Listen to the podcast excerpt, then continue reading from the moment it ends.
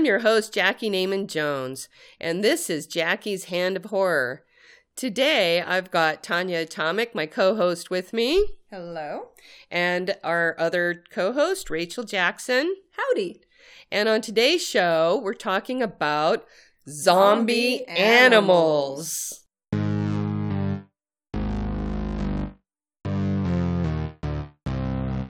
Well, for our movie trailer review today, we just watched the review of Zombeavers from 2014. Uh, wow. What did I just watch? Wow. It was Crazy stuff. Hmm. Yeah. it, it was very much in uh, the style of all these movies with cute little girls in bikinis and mindless and, and their dumb, dumb boyfriends. And Yeah, their even dumber boyfriends gaslighting them. I I really enjoyed that Where's Waldo was there in the lake being like, oh, nothing's happening with these spooky beavers.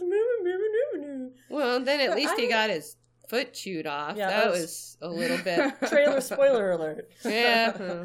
it's I a would trailer. say it's done that way on purpose, though. It's like super over the top, and it's using all the, you know, cheesy, horrible stuff that you see in old. Oh yeah, Yeah. like the old tobacco spitting guy saying, Yeah. they go, "Oh, are there any beavers around here?" And he's like, "Well, I see some," or whatever. He's He like, said, "Oh, I mean, like that had to happen at some point. Of course. So that's just right there. I mean, uh, but uh, fortunately, uh, he probably gets killed too. Like he would have to be like in tropes. He'd have to be killed I'm like second to last or something ki- like yeah. that. you Yeah. hope so." Either Oh, that or he yeah. turns a corner and changes. I hope not. He's too gross but yeah, he was Yeah. pretty gross in Yeah. He's too clip. gross to turn around much. Here's the thing that I don't get. Beavers are already creepy, mean animals. like I wouldn't swim toward a beaver dam even if they weren't zombie beavers. You know, No they're just like no, they're they have sharp teeth and they're mean. That's really dumb. Yeah. yeah. It's like take a take a mean animal and make it even creepier, worse.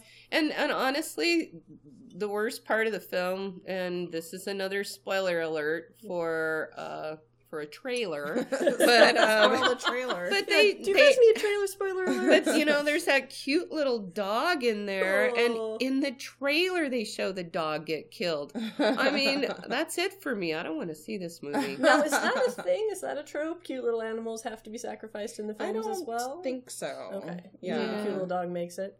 Usually, Um, the, yeah, the cute little one make well, the cute little one makes it or not, but it's always a thing. Right. It's like Yeah. either it makes it, it's like yay, or it doesn't. It's like oh no, yeah. Yeah. Well, that's it. I don't want to see it. I would personally, I would see this movie based on the name alone. So I did. The, the trailer could have been terrible, and I would still want to see this movie. I think they're counting on that. Yeah. As it is, though, the trailer made me more want to see it, especially the last moment when. Did the beaver hollow out the girl and like, The or girl, did she turn yeah. into a beaver? I don't Yeah, know. I think someone she's was turned going on with a there. girl beaver Yeah. transformation. Yeah, Yeah. all that Yeah. orthodontic work out the Yeah. door. yeah, So I you're would, an orthodontist, don't see this. I think because of the WTF moments, like this is crazy, Mm. and the super over the top camp of it. That I Mhm. love that, so I would definitely see it. You'd see it. Yeah. All right. Well, you all tell me what you thought then. that's it on that one.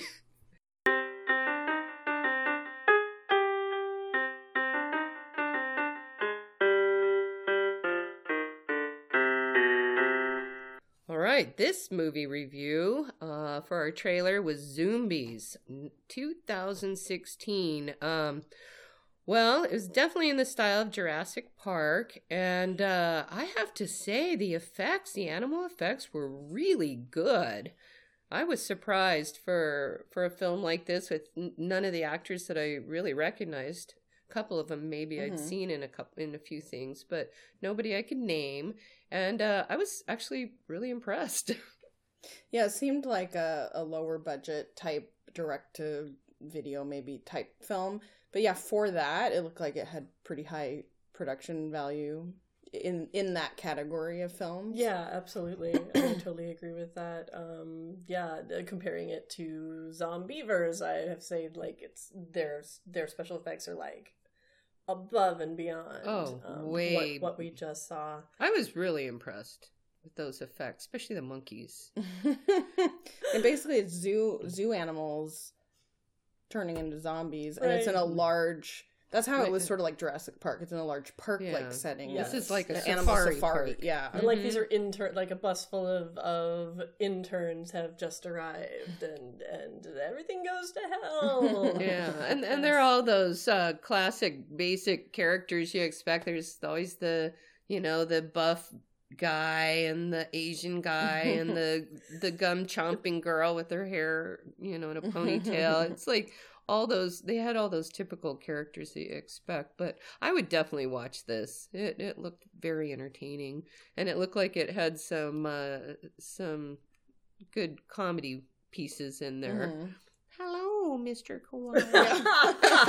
yeah, I've, I've never been so eager to watch a kid get eaten by a koala than I am right now. Sorry, Um, whoever you I- are, little actress. But, yeah. She doesn't really get eaten. It's okay. yeah, not really. Not really, really. no actual fact, the- children were killed. The three of us erupted into laughter in- at a few times during this trip. I'm like, that's a good sign. yeah, at the Yeah. same time. Yeah. Um, what, one thing about the whole thing that I think is hilarious and bothers me in a lot of zombie movies is that everyone's going out zombie animal hunting wearing shorts. Yeah, You know, just like, right. Whoa, let, us cover those extremities here, kids. Zombie like- snakes and Oh heck Yeah. yeah! Yeah. I'd have thigh high wading boots and I don't know. Yeah, Uh, or I wouldn't go out hunting them at Well, all. I mean, yeah, I that's the truth. I Yeah. wouldn't go out in the first place. So I would see it. I would definitely want to see this film. I would. de- I definitely want to see it. Like, it, it might even like be kind of high on my list to locate and watch now. Okay. Um, and and I want to see the new Thor movie soon, so I Ah. may see this sooner. Okay. I say zombie giraffes. Hello, Mr. Koala. Uh-huh. Yeah. Yeah. Yeah. Yeah, and definitely. birds. A must Yeah. see. Uh, Oh, that right. kind of that was interesting. idea it's of like the- the coming out of the it. sky. Yeah. Yeah, that's bothersome. Mhm. yeah, they're, sure, they're certainly going to spread it really quickly that way. Yeah, them bird viruses. We know.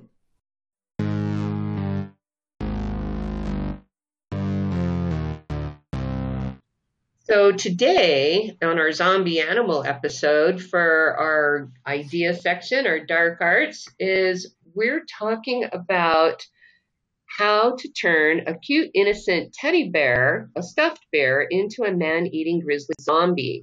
Uh, we have Nudia here with us again today. Hello, thank you again. You're welcome. And Tanya and Rachel, of course. Hello. and uh, Rachel found this one, which is absolutely appropriate, being the puppeteer and all. So, Rachel, tell me how you came across this thing and what you think, and talk about it. Okay. Um. Well, our old friend Google was was our friend as usual. I, I googled how to make a zombie animal. Um. And and have to give a, a thankful shout out to Lucy at a blog called Surpriseaholic. Um, because apparently she was dressing up as a zombie child for Halloween one year and decided she needed a zombie uh, stuffed teddy like you do, of course. I mean, obviously. Um, so so this we could also file this under super completeness in cosplay if you like. yes. But yeah, the the the basic basics of this are you go to your a thrift store, you get a stuffed bear or another stuffed animal if you'd prefer. Um and and yeah, and then you you change it. um you you add details that make it look more zombie like um in, in her case she added like pointed teeth and uh, a lot of red so it looks like blood and she kind of carved out its chest and created sort of a fake rib cage for it. It's really really well done. It's creepy as heck. Yeah, she used things like what, fingernails.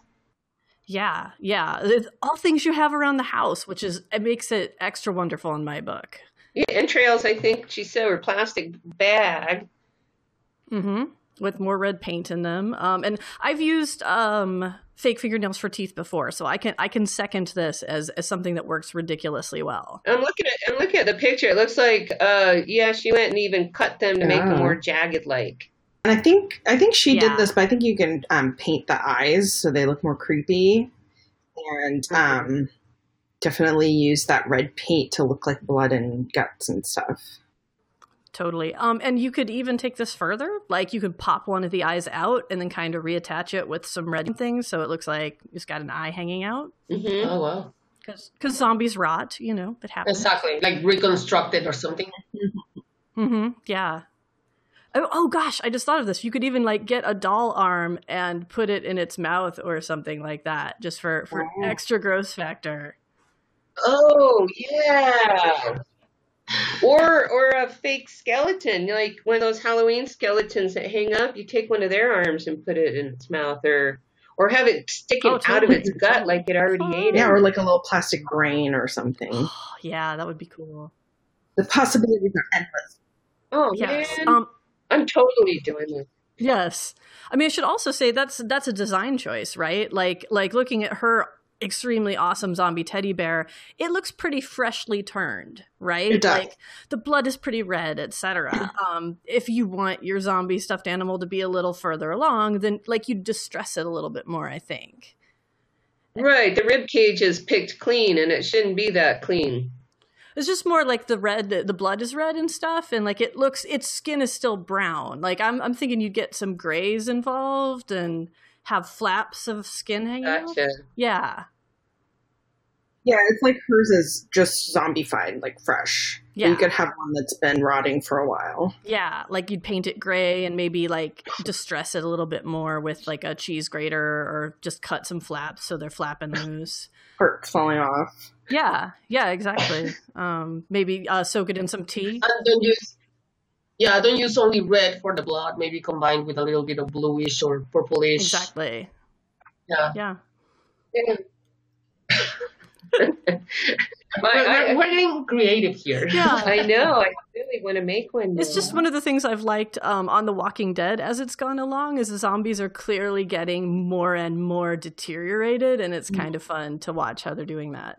Oh, oh yeah, progression. Yeah. Right. Everything ages, even zombies. Even zombies. Yep. But this is totally a fun rainy day craft for yourself or and the children in your life. I mean, you've got little dark children that like to do twisted things. Um, I was a pretty twisted Yes, child. That's my. Yeah. Me too. Yeah. That's my granddaughter. She, she and I. Yeah, that's a total fun. Even maybe us when we were kids. Yeah, totally. I don't know if you remember thinking about that, but I I was I remember I was always just imagining in my mind how to dress as a tarantula. Oh, remember I told you once.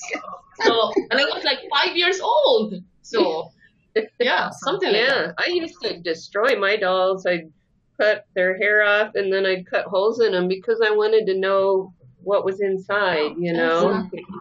Yeah, So you were on the so way there. create any dolls. Yeah, Yeah. they thought I was going to be a doctor or, or a mortician or a murderer. I don't know. All oh, right. it's a thin line. But that- yeah. Now I just get killed in film. Well, exactly. I was about to say that you can be all those in the acting life. That's right. So And and all of us here talking, we explore those things in many directions. yes, which is really cool. But we Maybe haven't killed anybody. We're doing what we do. Well, we don't know. My, Not yet. my disclaimer: none of us have killed anyone that I know of. no, I I don't think so. No, okay. Well, I don't know what you guys have done. I, I have dismembered many stuffed animals, though. That is true. Yeah, that's that's true. Oh, that reminds me real quick of a, a joke I read. Something overheard in a Portland coffee shop. Somebody said to somebody else, "Do you know how many Muppets were killed to make that coat?" Oh oh, no. Aww. Aw. Yeah. okay. They don't feel pain. It's all right. Are you sure? I mean, they don't scream. Oh, okay. Well, yeah, yeah. Well, they don't have voice boxes either, Rachel.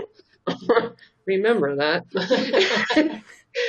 well, that's it on our zombie animal or our dark art section, making a teddy bear into a man-eating grizzly. So we'll be posting some uh, some tips and hints. And uh, we really encourage you to go off in your own direction on this. And if you make one, please, please share the pictures with us on the Facebook page. yeah, please do.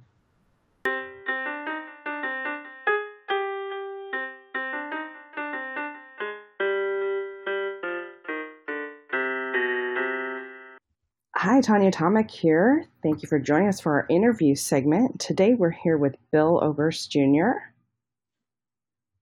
and we are going to be talking about. Well, the first thing I wanted to ask you about was, um, since we're talking zombies, was Abraham Lincoln versus zombies. Can you tell us a little bit about your experience with that film? Hmm, you had to bring that up, didn't you, Tanya?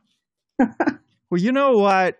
I tried my best to play Abraham. I love Abraham Lincoln. I've always thought if that you know if Abraham Lincoln were fighting zombies, that he'd probably be the way he was fighting Confederates. You know, he'd be resolute, and uh, he might have a little bit of a sense of humor, and he might even have some sympathy for them. So that's way I tried to play him was as if he actually were fighting zombies. I want to camp it up. And I got to do the Gettysburg Address, which I think is the only time the Gettysburg Address has been done in a zombie film. Probably, yeah. I don't have any numbers on that, but I wore high heels, you know. Um, oh, you did. yeah, because I'm five nine on a really good day. And so uh, uh, I was the replacement Lincoln. They had a Lincoln who was like, uh, he was like six four or something, really tall guy, and um, uh, didn't work out between them for some reason. And so I got this emergency call from David Latt at the asylum, who said, "Can you get on a plane and fly to Savannah, Georgia, in the morning and play Abraham Lincoln?" And I was like, "David, I'm five nine. He said, "You can stand on a box. It'll be fine." Uh, so they ordered me these shoes, and they're actually called the Tom Cruise. They are lifts, and they're modeled after the ones that Mr. Cruise wears, and they get you up. Oh hell, probably three and a half, maybe four inches. It's a good lift, but your foot is almost at a ninety degree angle. Tanya, I don't know if you wear high heels ever. I do, yeah. How do you do it? You know, it does take a little bit of practice. I won't lie. And you gotta, it takes balance, yeah. oh, So you actually it- fought so- zombies in here. so Lincoln had his butt pointed straight out, you know, and if I had boobs, they'd have been pointing up to the moon. Um, and I'm running across the field chasing zombies about to fall off my heels. It was uh, it was great. It was really really fun, and uh, I had a lot of I had a lot of fun. I'll tell you that the people who played zombies there, they were very very diligent. They had a zombie school, and to teach them how to be the particular type of zombies they wanted for this movie and everybody has their own idea how zombies should move. You know, somebody, some of them grumbled because they said, well, you know, these zombies don't move fast enough. They just sort of shuffle. Uh, but everybody hewed the line and played the kind of zombies they wanted them to play. It was, it was a dedicated film. Everybody on there really wanted people to have fun. Well, I think that's important, you know, to, to be real serious about what you're doing, even no matter what the outcome's supposed to be. And then it'll read, it'll come across. So what what else are you up to? What have you been up to? I am doing my usual mix of movies and stage. I keep going back and forth because when I do one, I miss the other, and when I do the other, I miss the other. Um, so right now, I'm getting ready to start the new Rob Zombie movie, and then my stage project at the moment is called Ray Bradbury Live Forever, and it's a solo portrayal of Ray Bradbury. I got permission from his estate to do this, and this has been a dream project for a while uh, to try to do Ray Bradbury on stage in the way that Hal Holbrook did Mark Twain years ago. Nice. And then you um, have been touring with that show. That's a brand new show. We haven't done it yet. It's going to debut off Broadway next year. And uh, the process for getting off Broadway begins with a staged reading in an off Broadway theater. So that's coming up in April. And I will say that if any of your listeners are in the New York State area, if they are fans of your show, they're fans of Bradbury, fans of sci fi, if you'd like to attend the stage reading, just send an email to Ray Bradbury at gmail.com. Or you can just go to the website, raybradburyliveforever.com, um, and it, it will tell you how to ask for complimentary seats because we, we will have producers and investors there, but I really want there to be some people in the room who just love Bradbury, love sci fi, and love the material. Uh, and hopefully, through this reading, we will find the group of uh, investors that we need to move it forward and then uh, produce it off Broadway. To me, it it's an easy sell because Bradbury is about dinosaurs and rockets to Mars, you know, and all of that really fun stuff but he he's Yeah. also about the uh, the how do I put this best? The pathos of being human. He Mhm. said, "What drives me." Is Bradbury speaking. He said, "What drives me is immense gratitude at having been given this one chance to live, this one time around in an experience that is both miraculous and desperate. I accept them both. I accept the whole damn thing. And, and Mm. that's what I love about him is he doesn't sugarcoat what humanity is, but he doesn't despair. He says that if we go to Mars, and we will, we're going to take with us every damn bit of our pettiness, our meanness, and our selfishness, but we'll also take with us our higher aspirations, and we'll see which one wins out. We'll just see. So that's why I love Bradbury. Yeah, he he definitely had a great um, like even though he's writing about fantastical things, he had a great uh, insight on humanity, and his own humanity. He- He also is prescient in ways that he wouldn't even recognize. Um, I decided to do this show after the election of 2016 um, because I thought I wanted to do something with my art that lifted people up out of the morass that I saw us beginning to slide into. So we began this piece with um, um, a short story that he wrote in 1953, which is called The Murderer. And it's about a man who is a prisoner of the state because he has murdered his sentient house and his phone. He's tired of devices talking to him and he's tired of being in touch. He no longer wants to be in touch all of the time. So he's considered insane. And then we move on to A Sound of Thunder, which is somebody who goes back in time, messes up the timeline, and they flip a crucial presidential election and find that the worst possible person has been elected president of the United States. He doesn't read, he's an anti intellectual, he's anti human, and this man has caused it. And so that's how we start the the show. Yeah, uh, uh, Ray, he always said, I don't predict the future, I try to prevent it. But he did predict so many things. And you know, Yeah. Fahrenheit 451 Very is being turned into a movie by HBO, which stars Michael B. Jordan and Michael Shannon. And uh, Jordan, of course, is hot off the Black Panther. So the, the fumes from Mhm. that promotion uh, for that movie airing in May is going to help this project.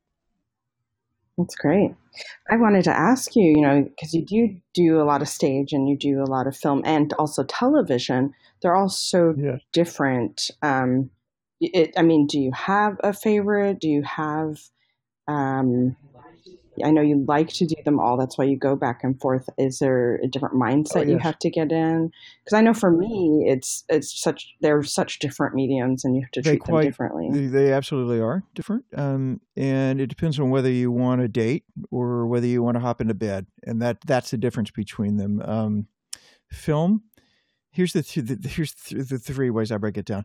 Stage first. Stage is a blind date. You've never met this collective person who is the audience before, and you'll never meet them again. Oh my gosh, it sounds almost like a hookup.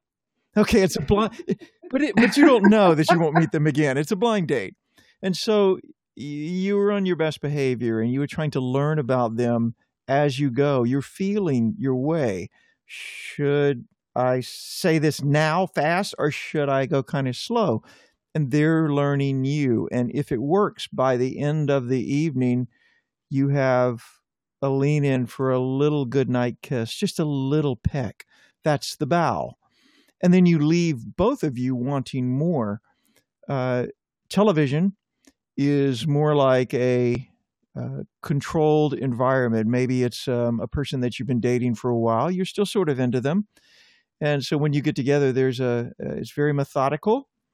Um, you move, you know, you move a little faster than you move when you were first dating, but you still enjoy it. Television, uh, film is a whore. Film is a ravenous whore.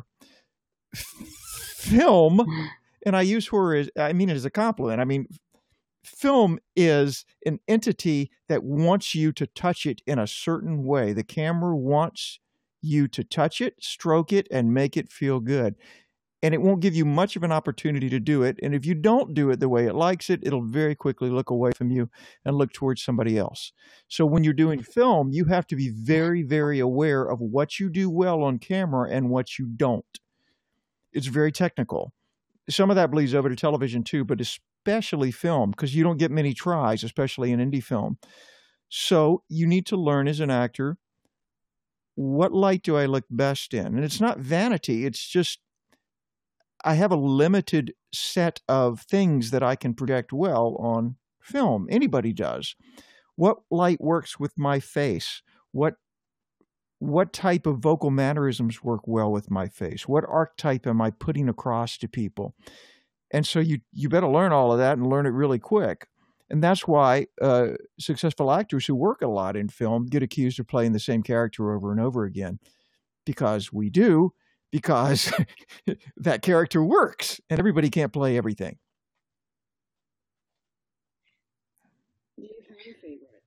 Do you have a favorite Of what? Of what?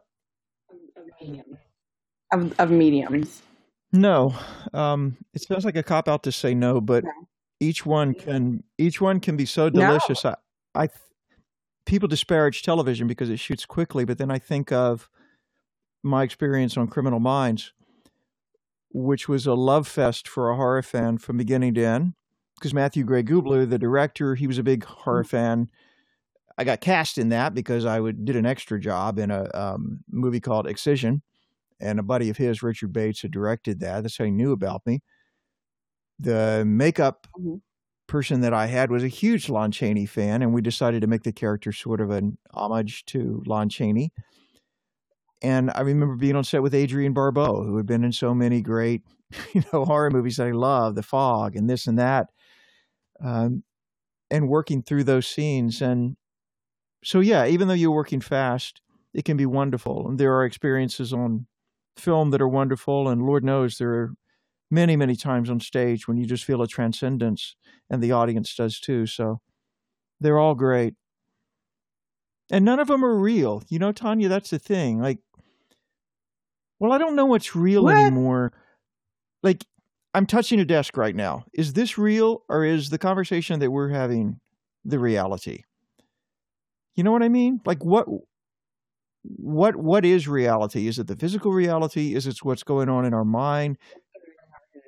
Yeah, what's going on in our what is it? heads? Yeah. How we perceive what's happening, you know, which could be different from person to person as well. My perception of this conversation is probably different than yours. Um, be- Are but are they both real? Probably. I think they are real. in a sense. um, I know that ever since I was a boy, Yeah. when I was a kid, I learned that I could lie and make people believe it, and that got me into worlds of trouble. And so I turned to acting because I could do it legitimately then. But ever since I learned that that I could make people believe that things were true that weren't true, I became very disillusioned myself and I started looking for reality. What was real? What was real? And when you spend your whole life either backstage or learning lines or planning some illusion, I guess all creative people maybe feel this way when you do this sort of thing for a living. You spend your whole life creating illusions for other people. Um, so you spend a lot of time wondering what is actually real. I, I, I even look at uh, signage when I go into a bank or any institution, you know, that looks like it's very, very solid. And I'll look and see how the illusion of solidity was created. What materials are used? Who put this together? You know, what message is this giving us? And you realize that it isn't real. So there's very, very little in life that actually I think is real. I tend to think the stuff that's in our hearts and in our heads is more important than the physical stuff. That's interesting, Bill. You know, I used to work at a, a job where we I used to work at a theater and we used to have changes and I would verbally tell people the changes. They would never believe me, but if I made a sign with the words on the paper and posted it in the window, they would believe me. But they wouldn't believe me as an employee telling them verbally, which Oh, I thought was interesting. interesting. Yeah. So then they're But like, I saw it on the sign, so it has to be true. it has to be true. So then it's true. But when I tell you with my words, it's not true. Well, is this why people believe things that they read online that are obviously foolishness? Because it's written down, possibly because it's written in words. That could be. I don't know. Yeah, that could be like, and you wouldn't believe someone who might have told you that word of mouth. Well, I know that um, on uh, conspiracy theory videos and whatnot, I've read that the psychology of these is that if there's a graphic that reinforces what the narrator is intoning, that it's much more likely to be Mhm. accepted. Like, you know, if, if I say Tanya Atomic, actually a piece of broccoli, if the words piece of broccoli appear very solidly in a stable type, then people will go like, damn, I, I didn't know Tanya was a piece of broccoli, but look, it says piece of broccoli. Right there. In writing. But they don't know that that just means that somebody typed it in. Right, yeah. I- but this this brings up an interesting I don't want to cut you off if you have No, more. you're not. Go ahead. I'm just blabbering. Um after you did Coyote by Trevor Juenger, I read somewhere where you had said that um it was hard for you to shake that character Yep. after being so involved in it. And hearing what we are talking about now, I'm wondering, do you feel like um, when you get immersed into something you're doing creatively, do you feel like that you're not sure where that ends? Does that come into your everyday real life? Yes, it can't. It it can't not to use a ridiculous triple negative. It can't not not come into your your uh, everyday life because otherwise you can't do it. Um, for listeners, uh, I know nobody's seen Coyote, or maybe a few of you have, but I would encourage you to watch it. It's it's by a young filmmaker Right. um, named Trevor Juenger, and uh, it's called Coyote, and it's available. I think you can get it online and through uh, Amazon and whatnot. But it's about a man who can't sleep and he begins to hallucinate, and you don't know what's real and what's not. And by the end of the movie, you don't know if anything in the movie is real or not. And um, and and that's the way that it was filming it. Um, yes, the, that that emotional reality becomes your reality. I know it's a cliche for actors, and people say, "Oh, you know, it's just a job." But if it really is just a job, then and you just turn it off immediately after you're done, you're not going to be good at it. So that must become like in your search for, you know, what is reality and what is not. Those emotions and those that psychology basically must become part of your reality then. Hmm, that's very astute of you. Yes, um, I did a character called Papa Corn in a movie called Circus Another of the Dead. Um, he was. What? What? Oh, I just said it's another great film. Billy Pon. Oh, thank you. Um, thank you. Yeah, Billy Pon's film. Um, the clown was a serial killer. He was a necrophiliac. But beyond all of that, um, he was a nihilist. He believed that the world has no meaning, life has no meaning, that anything bad can happen at any moment for any reason, and none of it means anything. And to me, that's the most chilling, horrifying thought in the world and living inside the head and the mind and the actions of this clown. I mean, people will giggle, "Oh, you were playing a clown," but he was. I was playing a human being who believed that none of this means anything, and it was horrible and it was horrifying, and it became a permanent part of my psyche. Oh, and it's still there.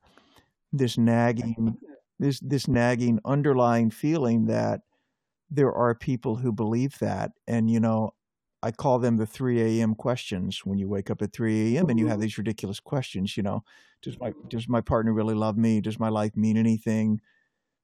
Uh, you know, um, um, have I caused horrible harm to someone that I didn't even realize it? Uh, all these horrible questions that come at 3 a.m. Every character that you play gives you another 3 a.m. Mm. question. It's a anxiety like of uh, when your daily life is not being thought about and you have nothing you're doing. That little creeping anxiety. That's right. The creeping anxiety, the 3 a.m. I think the 3 a.m. is why actors on a higher, higher level that I'll never reach. That's why some of them end up um, leaving this earth prematurely because the pressure of, um, you know, the, the pressure of it is just too much. You know that uh, Circus of the Dead is so chilling and so scary because of that. Exactly. It's the attitudes of the characters so frightening. It was to me. Um, I don't know, Tanya. You know, it's weird. We live in this sort of very ironic culture where most people will refuse to take anything seriously.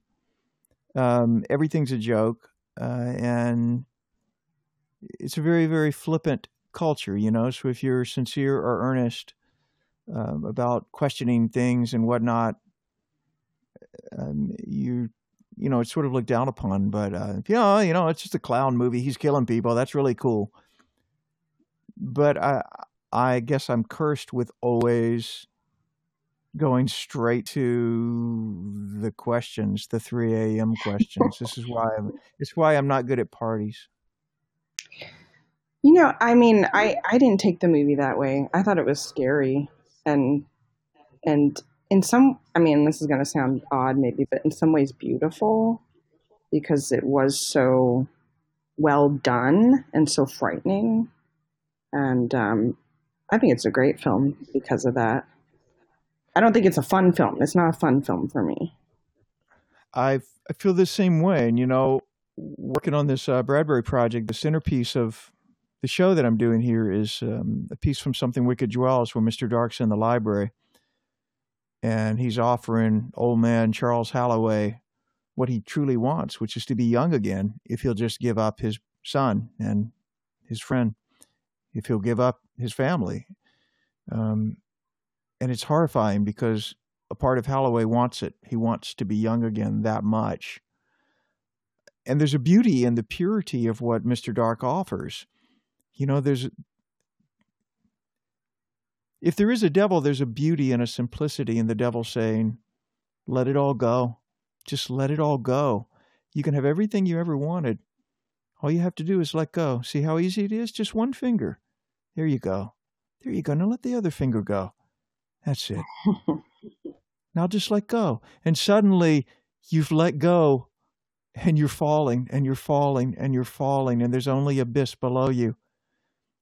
It's it's beautiful, it's elegant, and it's hard. I was going to ask you what um, draw for you you felt yourself or others that horror was, but I feel like we've we've answered that. It's those it's the three AM questions. I feel like that answers that right there.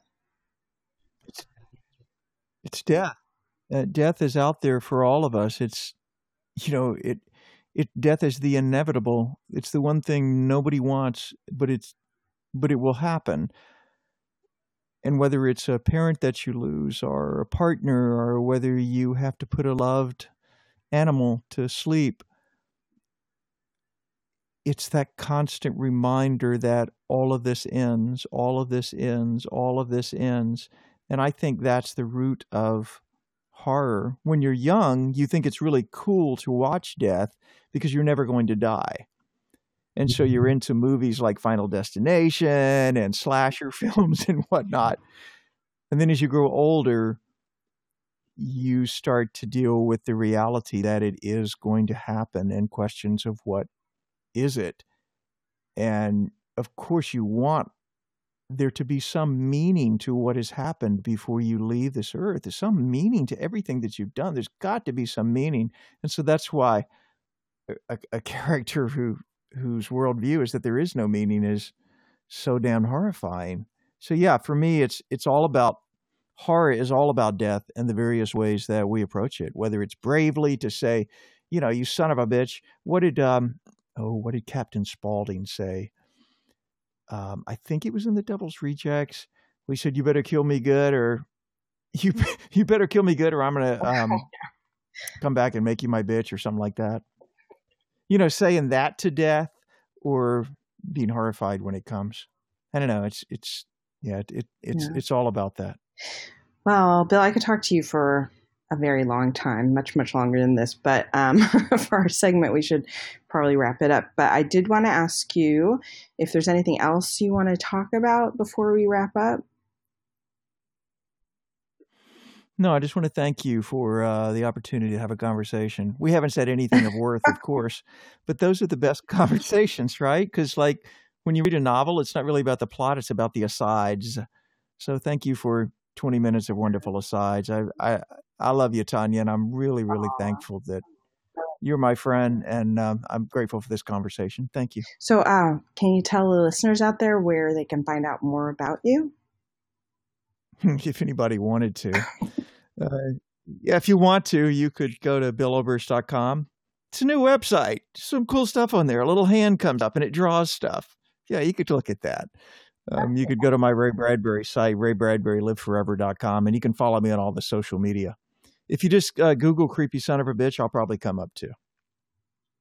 Thanks, Bill. Yeah, thank you, Tanya.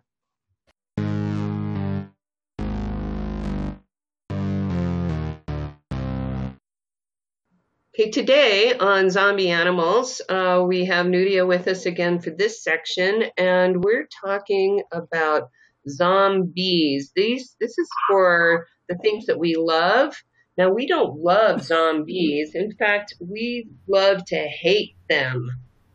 Whew, creepy. Well, since this is a, an actual fact, it's a real stuff going on in nature. Yes. That's why we, we love to hate this. Yes. the idea of all this situation. Yeah, I, I love to hate it so much. I want to just burn it, burn it to the ground. Oh, yeah. Yeah, I, I love Pretty disgusting. love to hate it so much I want to bury it 12 feet underground and put rocks on top. Mhm. Whoa. So these things are real. And what they are is it's it's bees that are attacked by a parasitic fly. And the thing and we watched a video and the thing just goes so quick. It just lands on the bee. It injects it with a little stinger and injects eggs into its body. The eggs take about five days to to ripen, whatever they do. and then they start eating their way out of the bee. But during that process, the bee goes through this, oh, where it's flying at night and it's just walking around like a, a zombie. Yeah, exactly. Yeah, it affects the brain as well. Exactly. Yeah, it's a real sad epiphany that we watched on the bee because she suffers, or the bee, it suffers insomnia to start. So they are not a night creature, but they turn to be night creatures because of the parasite. Seems so, according with the study that they did in that this video. Yeah, and then and then I think at the last stage they can't even fly anymore. No, yeah, they just They wonder. walk around, Yeah. and that's how they discovered it. I think is they were like, why are all these bees out at night and walking around on the ground? Yeah. Oh, wow. Actually, they, they look like dead, like they are dead, but they are just landing on the floor. Yeah. And they're attracted to light at night too. Oh, so like But you- moths. Kinda, Kind yeah. yeah. Yeah, they Hmm. changed the whole behavior. But you know, then I then we thought that was really, really horrible. And this whole segment was going to be on zombies, and then Mhm. we found this caterpillar. Oh yeah, It's it's even worse. Yeah, and they Yes. were. a zombie, uh, a zombie, a uh, parasitic wasp. So did you guys see that video? They Yes. Took it out. That was We were eating lunch. We were eating lunch. What What did you think? You talk. oh my god. I had just finished lunch, fortunately. So, Oh. um, No, I was, down. I was eating a, a chicken quesadilla while I was watching that video. I dare I dare our listeners to do that. Oh god. yeah, do that, but with a trash can close by. Oh my gosh. Well, I, tell us about it. I mean, I Yes, oh somebody else describe it. I one of the grossest parts to me is okay. So these little um, wasp babies are inside this caterpillar, and they grow, and they use like the caterpillar's body as a as a like a makeshift womb.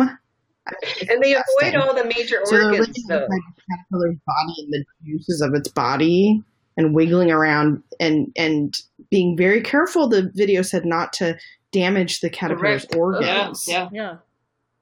So like living in between its organs. I mean, It's, it's like they are so smart and they are programmed in a way that even being a larvae, they know what to do and what to avoid doing. Yeah. Right. And we thought that was bad, but that's not all. Go on, Tanya. Yes, keep going, Tanya. So then it said that the um, wasp larvae had like razor sharp teeth that were only f- to be able to eat its way out of the caterpillar's body. That, that's the only reason why they have those teeth. So they chew their way out of the caterpillar's body and are ugh, are basically like born. They Ugh. wiggle out of its body, and the caterpillar stays Correct. alive. Is what I was going to say. And the then- caterpillar survives. yeah, that's my favorite part. Yeah. Not favorite, th- to hate. My favorite part to hate. Oh, Oh. okay. And I, I just got to interject the mouth on that thing. It looked just like those big creatures from the movie Dune. Did you ever see it? Right? Oh yeah, It the was like they copied those. Mhm. But make them way, way bigger. But Right. that's not all. Keep going, Tanya. that's not all. so then, so the caterpillar, when when they get injected with the babies, it, it's also acts as a virus and it changes the caterpillar's brain chemistry. So the caterpillar actually stays alive, helps these little, you know, pupa or whatever they are at that stage, um, develop um, a cocoon. So it helps them create a cocoon, and it uses its own cocoon that it would normally use for itself to become a butterfly. It uses all its cocoon webbing to go around the babies, and then it and then it like sits on them like a like a Yeah, mom on its nest, and basically Yep. protects the babies until they're born, and then it dies of starvation because it can't go through its own Yeah. cocoon process. It's horrible. And because they, she doesn't abandon them. That's why she's not grabbing food or something. Right. So she's she's now kind of mm. like programmed in a way that she's the mother or something like that. I don't know who's worse, if the wasp's Right. larvae or her, being that that bad on herself. It's terrible. Yeah. Yeah. And Well, they think it changes her brain chemistry so it doesn't understand what it's doing and it starts working Yeah. for the babies. Yeah. Ew. yeah, it's like it's it's willed got kidnapped and reprogrammed or something like that. I mean, like Right. a true zombie. Like a Correct. true zombie. Yes, yeah. That's why we were calling it the the the caterpillar zombie instead of the wasp. Yeah. The zombie is a caterpillar. Wow. Yeah. And meanwhile, the wasp mother's off on a beach somewhere, you know, drinking Mai Right, Tais and having a great time. Yeah.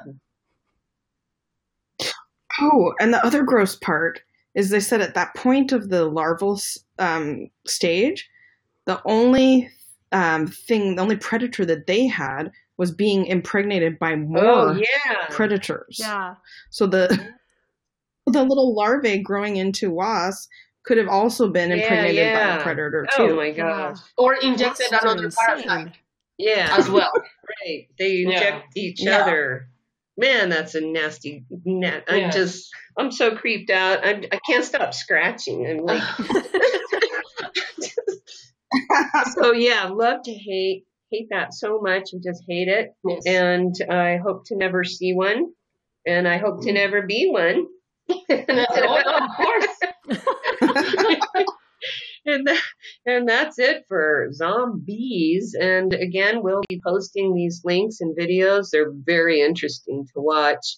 Um, just don't be eating a chicken quesadilla when you're, when you're doing it. And it's kind of like worse than a horror movie because this is real life. Yes, Nature. Just pure nature.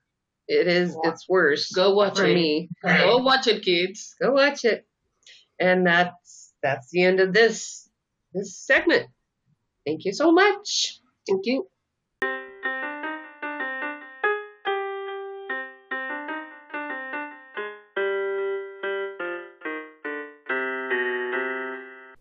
Hope you enjoyed this episode of Jackey's Hand of Horror. For links and more information on the fun and sometimes horrible things we discuss, please visit us on Facebook at Jackey's Hand of Horror, and that's Jackie with an EY. Thanks again for listening today, and special thanks to the great people who come together to make this podcast possible my co host, Tanya Atomic and Rachel Jackson, and also Greg Talley, Ron McAdams, Natalie Ryan, and the rest of the crew at the Revival League podcast. Join us again in two weeks for another fun podcast.